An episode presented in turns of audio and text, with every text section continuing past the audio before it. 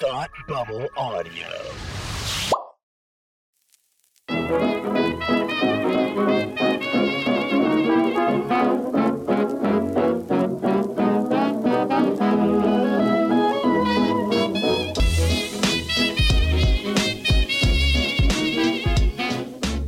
All right, welcome back to the Loud Women podcast. We are recapping Shrill on Hulu season 3. Today we are going to be talking about episode 3 of the third and final season.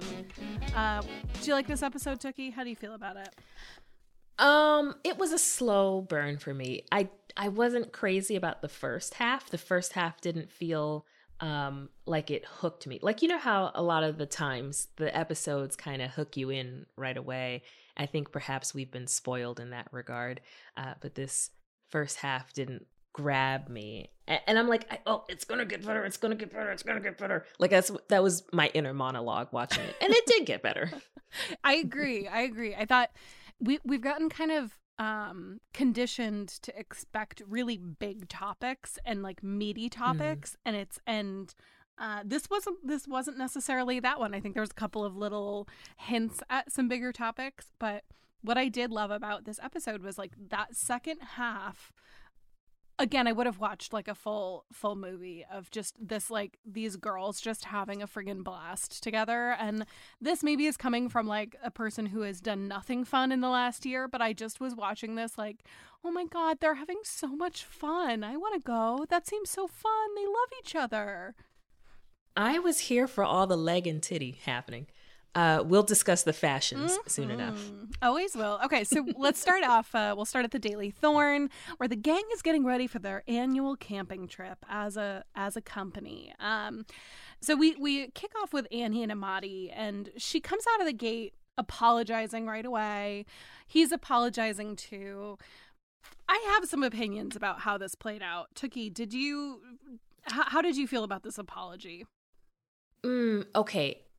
I was pleasantly surprised that Annie apologized for her behavior.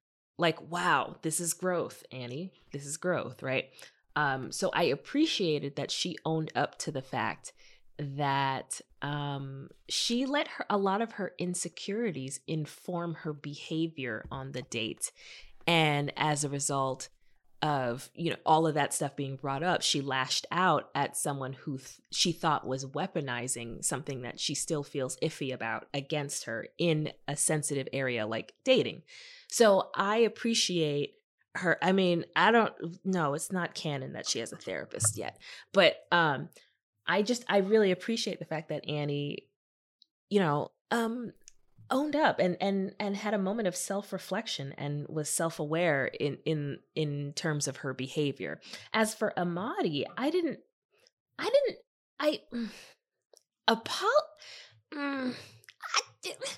get it. Like, he's a good friend and he's a sensitive dude.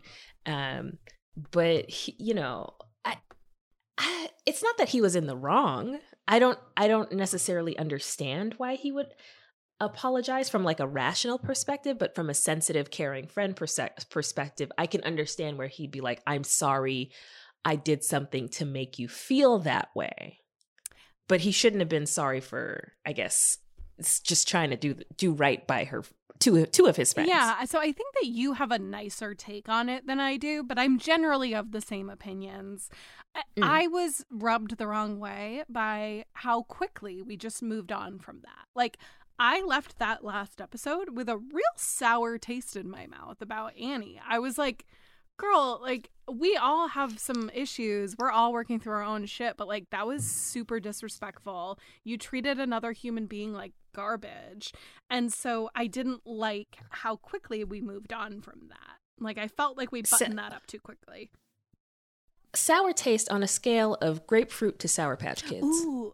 Somewhere in the middle. Not too rank, but like not super thrilled. So I would have liked to have seen a little bit more kind of ownership there. And I think this is a pattern with this show that we kind of let Annie off the hook for a lot really easily. And I don't, and I'll talk about this a little bit more, you know, later in the episode too, but it just feels like we have a pattern of just letting her off the hook to the point where I don't know if that's intentional. Like, is that, are we trying to comment on sort of how we treat these protagonists and how, you know, if she was a thin, you know, conventionally attractive, you know, man, we would just let them off the hook because that's how these things go. I don't know if that I'm reading too much into it. It just feels like we're having these moments a lot where I'm like, I don't know, that was kind of shitty. I feel like we moved on from that too quick.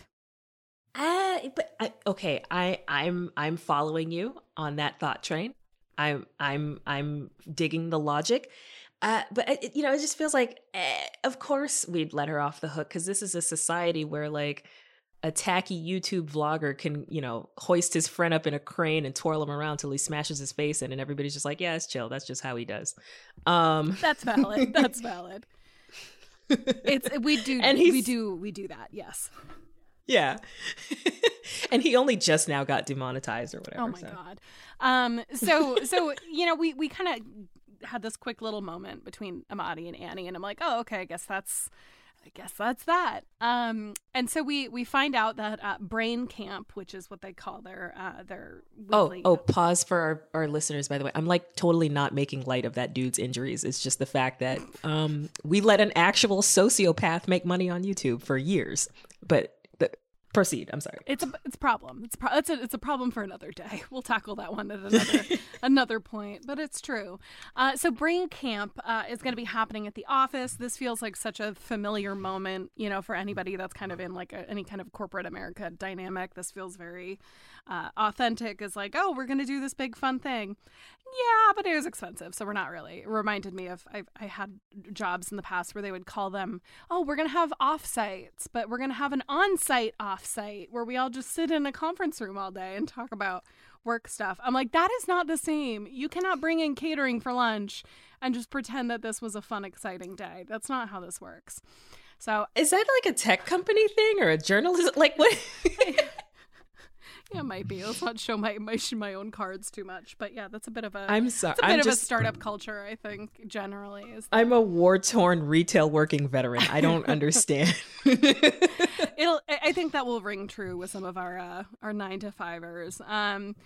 So, you know, I like here that everybody's kind of annoyed with Amadi. Annie is making a choice to loudly back him up, which I thought was a nice choice, mm-hmm. where she's trying to gloss it over. But again, poor Amadi just is constantly taking the shit onto Annie's stick. And I was like, that is not enough. You pretending to get on the floor and have a good time is not enough. You owe him more than that. So you know, we're settling in for that. You know, I will say I've never worked at a cool enough job where they have a party sub. I'm cool enough to have been offered cocaine at a party, but I'm not, but I've never experienced a party sub. So I felt Maureen's disappointment there. Yeah, that wasn't there. I mean, healthcare or, you know, a party sub. I agree. It's a difficult decision, but already we can tell. I'm getting excited already because I can tell this is a Maureen heavy episode and a Ruthie heavy episode, and you know that those folks just bring me a lot of joy.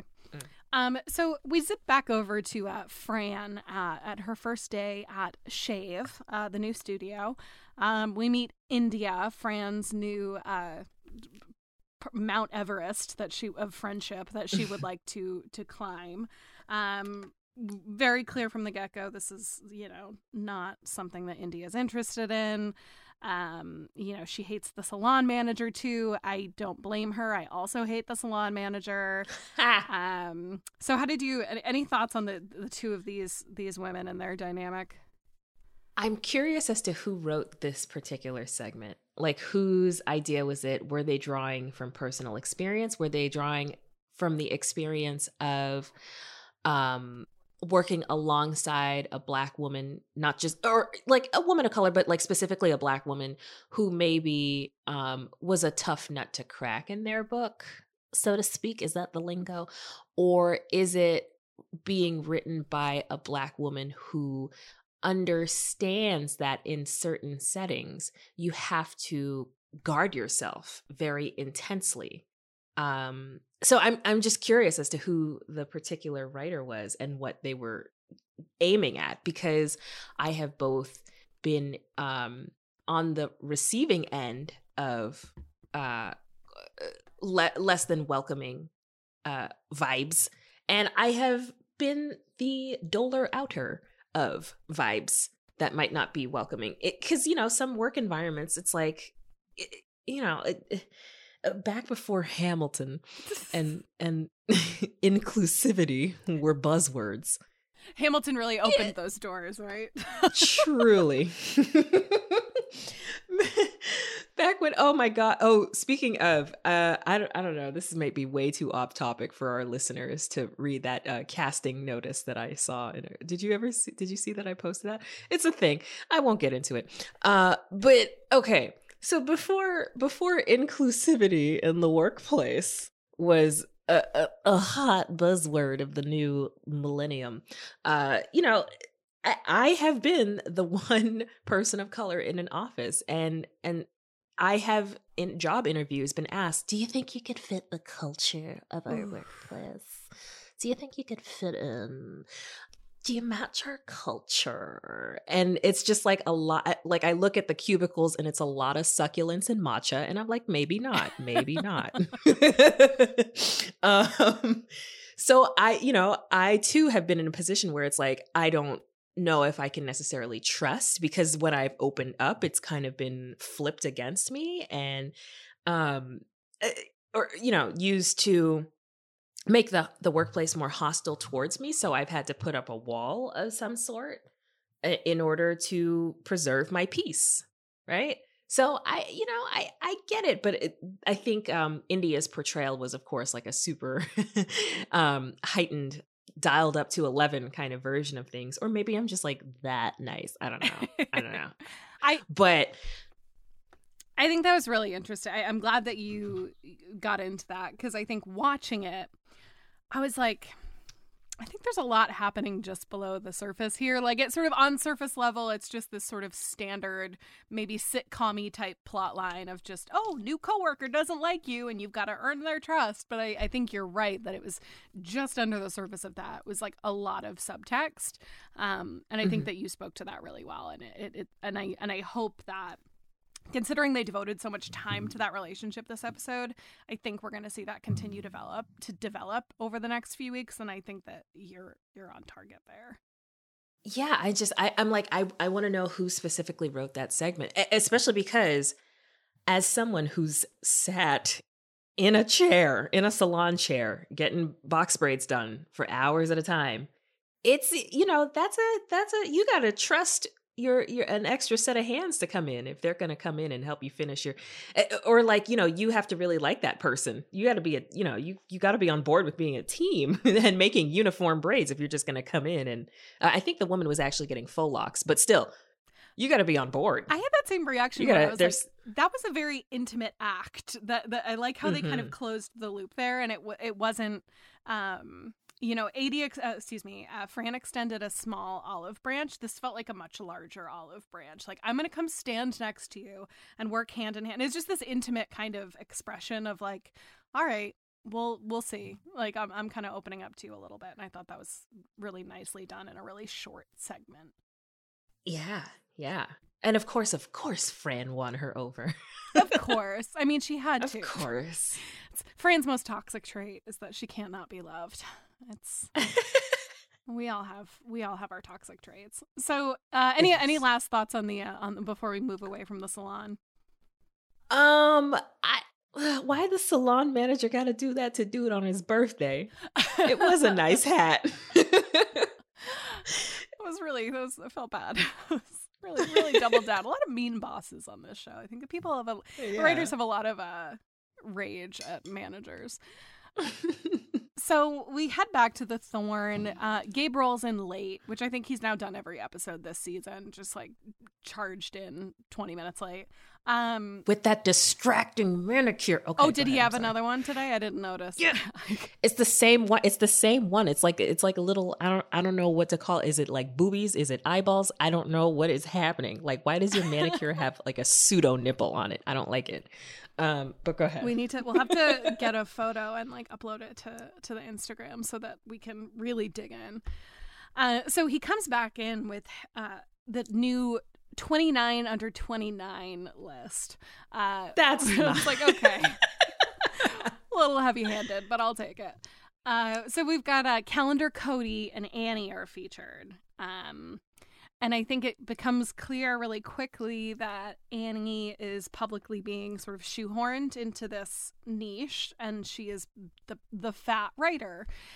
And I bristled and started to get really uncomfortable, because I think this is, you know, an extraordinary circumstance, but a lot of us have similar experiences on micro levels. I think, especially as somebody who we host a podcast where we talk about like our bodies, and I talk about stuff publicly about my weight and about, you know, body. I used to say body positivity. Now body neutrality sits with me more. But you know, we talk about these things, and then other people feel like they are entitled to talk about them as well. And then other people sort of put you in this box, and then you're like, wait, okay, how can I want to be the person that embraces who I am, but I then don't want to be like putting myself into this box. So I also felt a little, I had a little yucky tingle there. Did you also shake your laptop a bit while watching that? A little bit. A little. And you just think like something like, you know, things like that make it through so many rounds of edits and approvals, and, you know, things like that get written all the time. And they're like, oh, great, you're talking about it. Now we can talk about the elephant in the room. And I'm like, oh, cool. So you're all waiting. Everyone was just waiting to talk about it. It just felt yucky. Yeah, go ahead. It brings me back to this moment I had where this is why I don't do Facebook like that, because I posted, and again, it's not making light of the victims of the situation. I just really need to clarify. Anytime you do a caveat like that, I get nervous. Okay, but I posted about how the Super Mario Brothers movie from 1993, shout out to John Leguizamo, was as dark and gritty in its tone as it was, because the original production team behind it had just previously done a documentary on the Cambodian genocide. And yeah, right? It adds up. It adds up. And then someone commented like, oh, thank you so much for, you know, informing us about that. Here's more links on the incident. You should share them because you're a social activist. Like, okay. So I think they conflated the fact that I, you know, put up a couple other posts like, hey, stop killing black people. Cool. Thanks. and suddenly I'm an activist. The bar for activism is just really low now.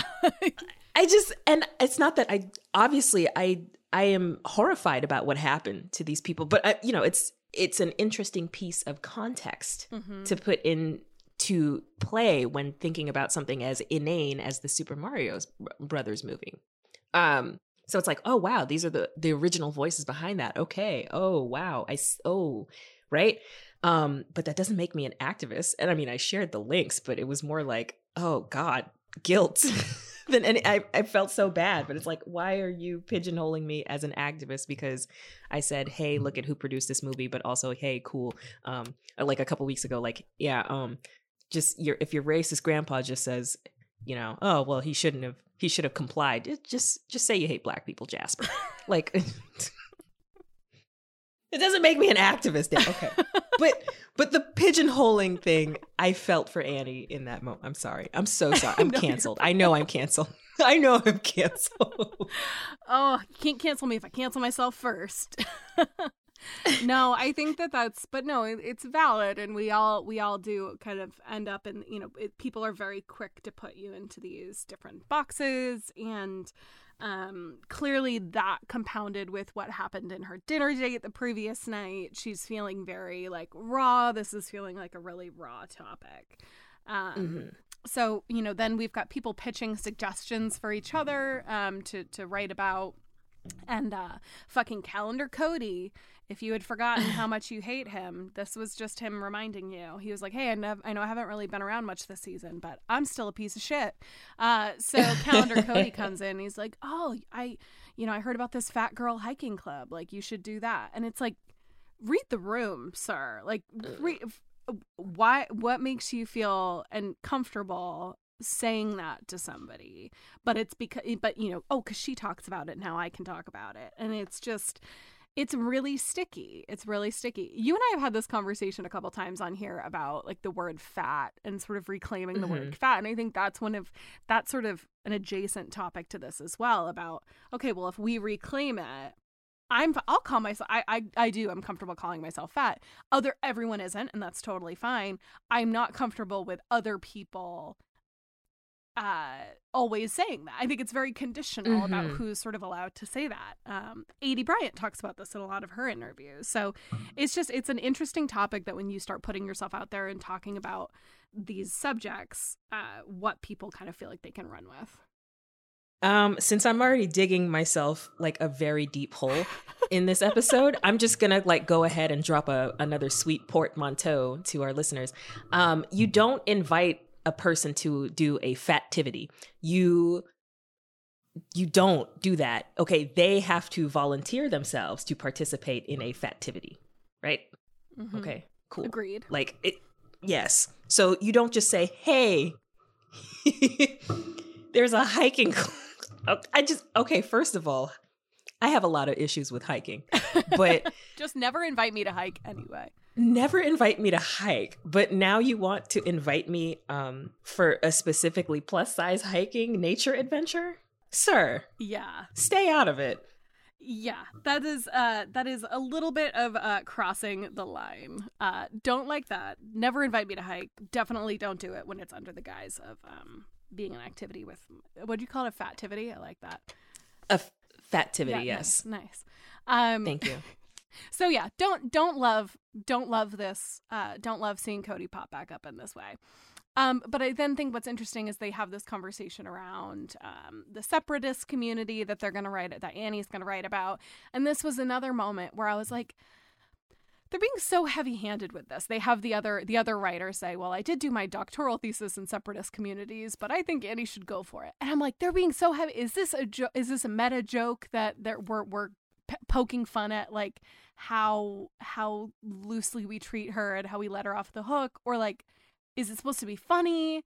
Or are we supposed to be like, I'm always like, oh, I don't like it. We let her off the hook way too easy. And I don't get it. Okay, so how separatist are we talking?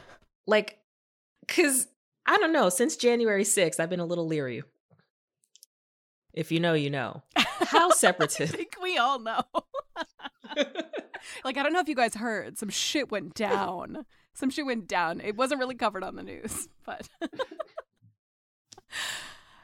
yeah, either way, I was like, and that was another moment where Gabe is like, oh yeah, we love controversy. And I'm like, oh, this is like Breitbart adjacent shit. We're about to roll down a hill that we can't stop rolling down. It's a really thin line that once you unblur it, you can't go back. Uh-huh.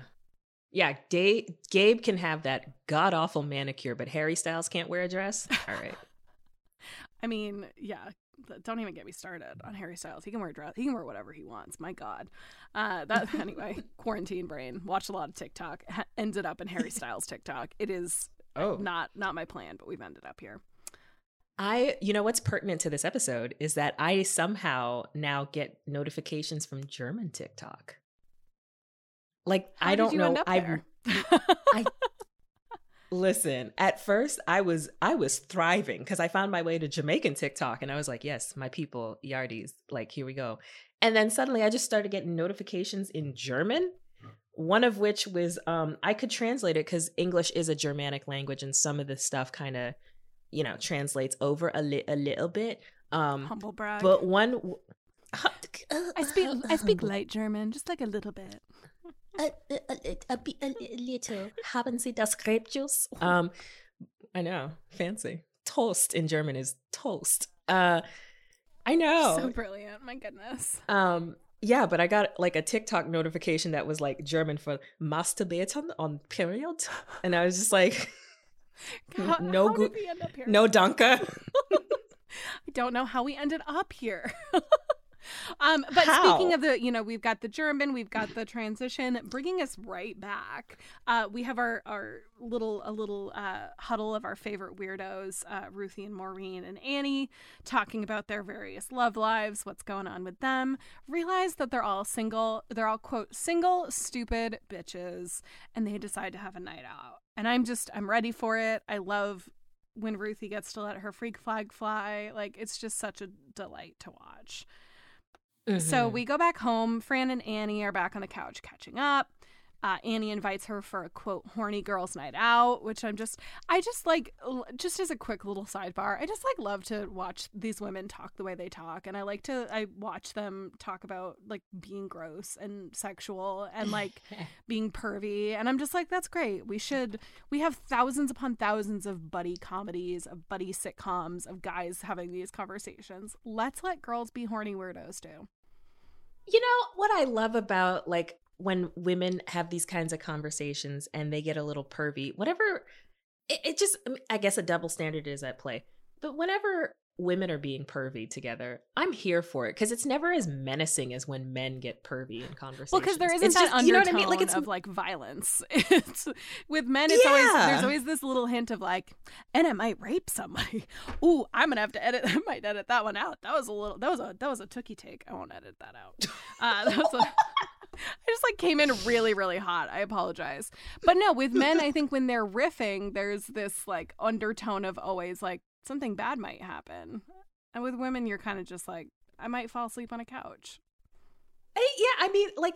A woman will be like, I kind of want to casually fondle your balls. And it's like totally not menacing. It's like, this is gonna be the episode that gets both of us canceled. We're so canceled. It's okay, we never popped off enough to really get canceled, so I think we're safe. Damn. No, this is our time. This is our year. This is our year to go viral and then get canceled. So anyway, so the ladies look fantastic. They roll into what appears to be a VFW hall, looking like a group of snacks. I love to see Fran. She is thriving. She has declared that she is a hetero woman tonight, and she knows how to flirt much better than any of these gals, and it's truly beautiful to watch. We have to present ourselves. Yeah, no, she was channeling straight Jen, what a hetero Jen, and the Maryland. I didn't. It was a lot, but I was here for it. I love it. I love this side of Fran. I missed Emily this episode, but like I was happy to see this side of Fran. It was beautiful. The four of them do the electric slide. They're having this beautiful moment of joy, and again, I'm just like, I just like seeing this group of people happy. What a like revolution of seeing people experience joy. So, anyway, that was really fun. But we watch, this gentleman interrupt, help himself to be a part of their conversation in like the shittiest way possible. I don't have a ton to say about that beyond the fact that like I think a lot of us have had a story like that or a situation where like somebody just feels entitled to say something really fucking mean to you out of nowhere, and that sucks. And they think it's a compliment. That's the worst part. Mm-mm. Don't like it. No, it's not. Okay, before we get into that like nugget of a downer, do you know the urban legend about how the electric slide is allegedly about a vibrator? Oh my God, no, but I love that. Can you give us the Cliff Notes version, or do we need to research this on our own? I don't know how many people want that in their search history. It's definitely in mine now. But yeah, allegedly the song is about a vibrator. That's all I know. Just okay, now I have to go back and listen and view it through that lens, because now in my mind that is canon and it will always be known as a song about a vibrator. I believe that now. So we see a nice little moment there. Sorry. No, that's not a nice moment. That was a bad little moment. We're moving on from that. I don't have a whole lot to say on that. I think that's probably like a little triggering for some people too. It's just kind of like shitty to watch. But any other thoughts on this random passerby? he couldn't do better than a Dove. You couldn't do better. You couldn't have been just, oh, this is thick Benetton. Like what? Like you couldn't dig a little deeper than a Dove ad, than some soap. My guy. You know, you think if you're going to interrupt, you'll like come up with a pretty good joke, but they never are good jokes. They're always like pretty bad. So, you know, we move on into what was a nice moment, which I enjoyed, which was the making of a thirst trap. I think that was the most realistic portrayal of what happens in real life, where you have the one, you know, you've got one woman on camera, but you've got somebody else who's holding the iPhone flashlight to cast, you know, a nice glow as well. And I just, that felt very true to life. I appreciated the sincerity there. I love the moment, but I was mad at the fact that they didn't give us a close-up of the photograph. I wanted to see some teddies on frame. That is a really good point. I would have liked to have seen, like, what was the successful thirst trap? Like, how does one do a successful thirst trap? Please tell me. I never learned. And I still am really awkward on Instagram. So I would love to have seen the final product there as well. Show us the angles. What was the lighting? How did the dress look on camera? Because, I mean, I'm not a super duper... I love the color orange on 80. Yes. But I'm not a super duper fan of stripes. Mm. But I thought she looked good. But show me the dress on... Like, show us the thirst trap that Nick fell into. I wanted to see it. You know, I loved 80's outfit. I also loved Ruthie's outfit. She had this, like, amazing, like, puffy skirt. And then Maureen had, like, a very cool, like, yellow, like, vintagey look. I was like, okay, this group of, like, what did they call themselves? Like, hot, dumb weirdos or something. They clean up. Like, good for them. I loved the looks. The costumes on this show are just always so creative and interesting. And I just remember thinking, like, I wish I had the confidence to, like, go to the bar in something like that. And then I watched them, like, walk into the VFW hall, and I'm like, oh yeah, that's, like, actually kind of what I would feel like. It's like walking in and just seeing these group of men playing, like, bingo or scratchies. I did love Ruthie's look. It was very sexual Cookie Monster, and I, you know, that's a just unlocked a niche there. Yeah, sexy. Just me want, yes. Me want the cookie. So, you know, they leave. They meet up with a couple of random dudes outside of the food truck. And again, I enjoyed this. I enjoyed watching this. I was just like, it reminded me of, like, those fun nights that you have with your friends where you just, like, befriend random people that you'll never see again and, like, share this nice moment. Like, I loved watching them debate how she should respond to the text messages. Again, this all feels just like the writing just feels more authentic to, like, how people really talk, how people sort of in our age demographic really talk. It's not, you know, it's just so informal and just really funny and just it's a pleasure to watch. Also, bold move of accusing dip theft. Yeah, that was a good opener. Tech. That was Yeah, that's how I would flirt too. You come in angry. I just come in angry, and then I'm like, you have to earn my trust, and it never works. But somehow I got married, so it's don't take advice from me, folks. Also, this season seems to be highlighting mustachioed men. That's true. We did see a few mustaches this season. Yeah, it just this is I don't know if I gotta look at the other two seasons now and peep out, you know, running themes, but it seems like the push room seems to be making several appearances throughout this. It seems to be an arc. I think it's a art reflecting life. I think that mustaches are having a moment. Mm-hmm. So we see that the thirst trap was successful. Grateful that, you know, Nick, I liked his move of screenshotting it and sending it back to her with heart eyes. I was like, I respect the directness. I respect that it was like, hey, I'm texting you because that picture was hot and it made me think about you. I liked that move. Yeah, you know, yeah. Let me see. I'm plotting now. I gotta go see if I could post a thirst trap and see if Trevor falls. You just gotta lay the trap. He'll fall into it. So, you know, then they start talking. Okay, it's clear that they're gonna hang out. At this moment, I get, like, my spidey senses start going off, and I'm like, when she's, you know, gets up, she's like, I might be too drunk. I was like, yeah, maybe. And I felt like maybe your friends weren't giving you the best advice there, bud. And I didn't and I didn't know if that was how I was supposed to feel watching that, or if that is me and my own shit. Absolute respect to Nick, though, because I really appreciate when a man sees and understands that that is the wrong kind of enthusiastic consent. Yes, I agree. I think, you know, I think we were shown this on purpose. I think, you know, she shows up to Nick's house. You know, he basically is, you know, respectful, puts her on the couch. She falls asleep. He gets her a glass of water, that kind of thing. I think that this is setting us up to be like, oh, this is like part of their love story, and he's such a gentleman.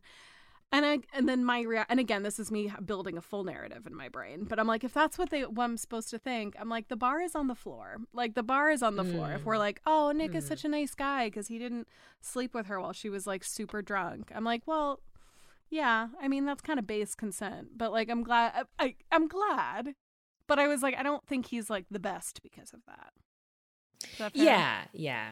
No, that's totally fair. But it's like, it's 2021, but now we see depictions of what the wrong kind of enthusiastic consent can look like. And at least it's there. The whole time, more than anything, I think because I've somehow, over the course of these two episodes, built up a trust in Nick that he wouldn't be vile. Like, I in my gut, I knew Nick wouldn't be on some BS. It was more so like, oh, Annie, don't, you know, like the eyelid to butthole cringe, like a full body cringe. Myself canceled. I'm getting myself canceled this episode. Just go with it. So this whole time there was like a full body cringe happening where it was just like, oh, Annie, don't embarrass yourself. Arr. I mean, this is the meat of the episode that I was looking for, that felt like it did not quite exist in the first half, where I was not hooked in. But in these moments, I was like, okay, full hook. I'm here. But Annie, oh God, you fell. Oh God, you were wearing platforms and you got hot dog legs because you're too drunk. You go sit. I like when she blamed the staircase. I was like, that's my move too. Oh, there's the stairs there. Yeah, no, that would be a move I would pull. It was like deeply cringe, but at the same time, you're like cringing on kind of, you're like bracing yourself on both counts. You're like, is she gonna do something really dumb? Is he gonna do something? Who's gonna do something dumb? And ultimately, like, turned out better than I expected. You know, we see Annie fall asleep on the couch and head home. He texts her in the morning and asks her to dinner that week. So it's clear that this is still a very open door. Nothing happened that kind of turned anybody off. Just kind of an interesting kind of false start to the relationship, where you're like, all right, tonight we're going to do a thing. And then it didn't happen, but it kind of sets you all up for next time. I will say another testament to A.D. Bryant's acting is the fact that she, you know, she in that scene did the whole baby giraffe drunk walk and fell, but it wasn't slapstick. I wasn't laughing at her. I was more just, like feeling for her, and also, been there. It's laughing because it was so realistic. Like, it wasn't slapstick. Yeah. It's laughing because you're like, oh, my friend looks like that, or like, oh, that's probably what I've looked like. You know, it's some sincerity. I think, you know, they always say that playing drunk is a really good tell of acting. It's like, it's so easy to trope it up, but if you actually are like sincere about it, it's pretty funny to watch. Also, my biggest laugh out loud moment, I think, and obviously the only good to come of the Dove commercial, was Maureen smashing the bottle and threatening dude, call me blonde one more time, motherfucker. Like, I'm here for Maureen. I like that out of all of the insult, like all the people who could be insulted, she was the one who was like, don't call me blonde. I was like, okay, I think you fared best out of this, honey, but that's fair. And then I loved to see her just get hers at the end. And, you know, it finally happened. Pussy's so good, he died. I'm just happy for her. I'm assuming that there was, yeah, I'm happy that she's getting hers. I need her to drop, you know how people are always like, oh, drop the skincare routine. Drop the yoni oil routine, Maureen. What's... what the punani do? Like what? Because you know, this is a continuation of 2020. We're taking care of our yonis. This goes for all genders. So. Oh my God. I was like, what are you talking yoni care. About? But no, it's true. Yeah, she's got the – there's something going on down there that is killing men. So that's – I think that it would be helpful if she passed that information on to everybody else. I wasn't ready for – but you know what? We should have been ready. I should have known. That's where I messed up. I wasn't ready for grown men butt cheeks in that final frame. No, I never am. But we saw full peen on like season 1. So, you know, what even? I think I had blanked. Did you block that out? I did blank that out. You see that look on my face? I was like, we saw peen? I don't. Oh, I kind of. Was it Luka Jones peen? No, it was dude on the bike. Oh, that's right. It was bike man peen. That's why I didn't remember it. That explains it. There we go. I think I'm always like shocked by a butt. I'm just like, oh, that's a butt. Okay. I'm like, I'm a adult woman, but I'm still like, oh, a butt. I should look away. It's a butt. Anyway, so note to end on. I think we'll leave it at that. Any final thoughts? I thought it was like a funny episode. I love watching these people have a good time together. You know, not a ton happened sort of in the narrative sense, but it was, you know, we saw some interesting character moments. What do you think? It was definitely an episode to savor slowly. It was a slow kind of, it's a Tootsie Pop of an episode. You got to, and you get into the center and then you get to the good stuff. But you got to give it time. It's true. Even talking about it more, I'm like, I was picking up on things now in this conversation that I didn't catch so much watching through it. So I do think this show is going to be very like rewatchable as years go on. Like I think this is something that I'll pick up every couple of years and rewatch it again because it's just so fun. It's just the banter is so much fun to watch and it almost gets lost with all the narrative as well. Give us season 4, you cowards. Or just at least give us the Amadi spinoff. There's so many spinoff opportunities. I would watch a Ruthie and Maureen spinoff. I would watch a Fran and Emily spinoff. Like the opportunities are endless. So yeah, I'm here for it. All right, folks, I think that is it for us today. Thank you for listening. We will be back next week to recap episode 4. You can follow us on social media at Loud Women Pod. You can email us at loudwomenpod@gmail.com. And you can find me on social media at Hi, This Is Marissa, and Tookie over at Tookie Monster. You don't do that. You will love it. You will, if you loved all of the insane things we said today, you're gonna love us on the internet. All right, folks, Tookie, as always, just a pleasure to talk to you.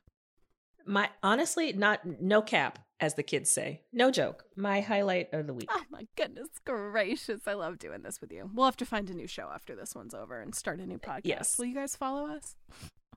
Follow Please. Us over to wherever we end up. All right, folks. We'll talk to you next week and enjoy. Any parting words of wisdom? We love you. Take care of your yoni. This goes for all genders. And stay safe. See ya.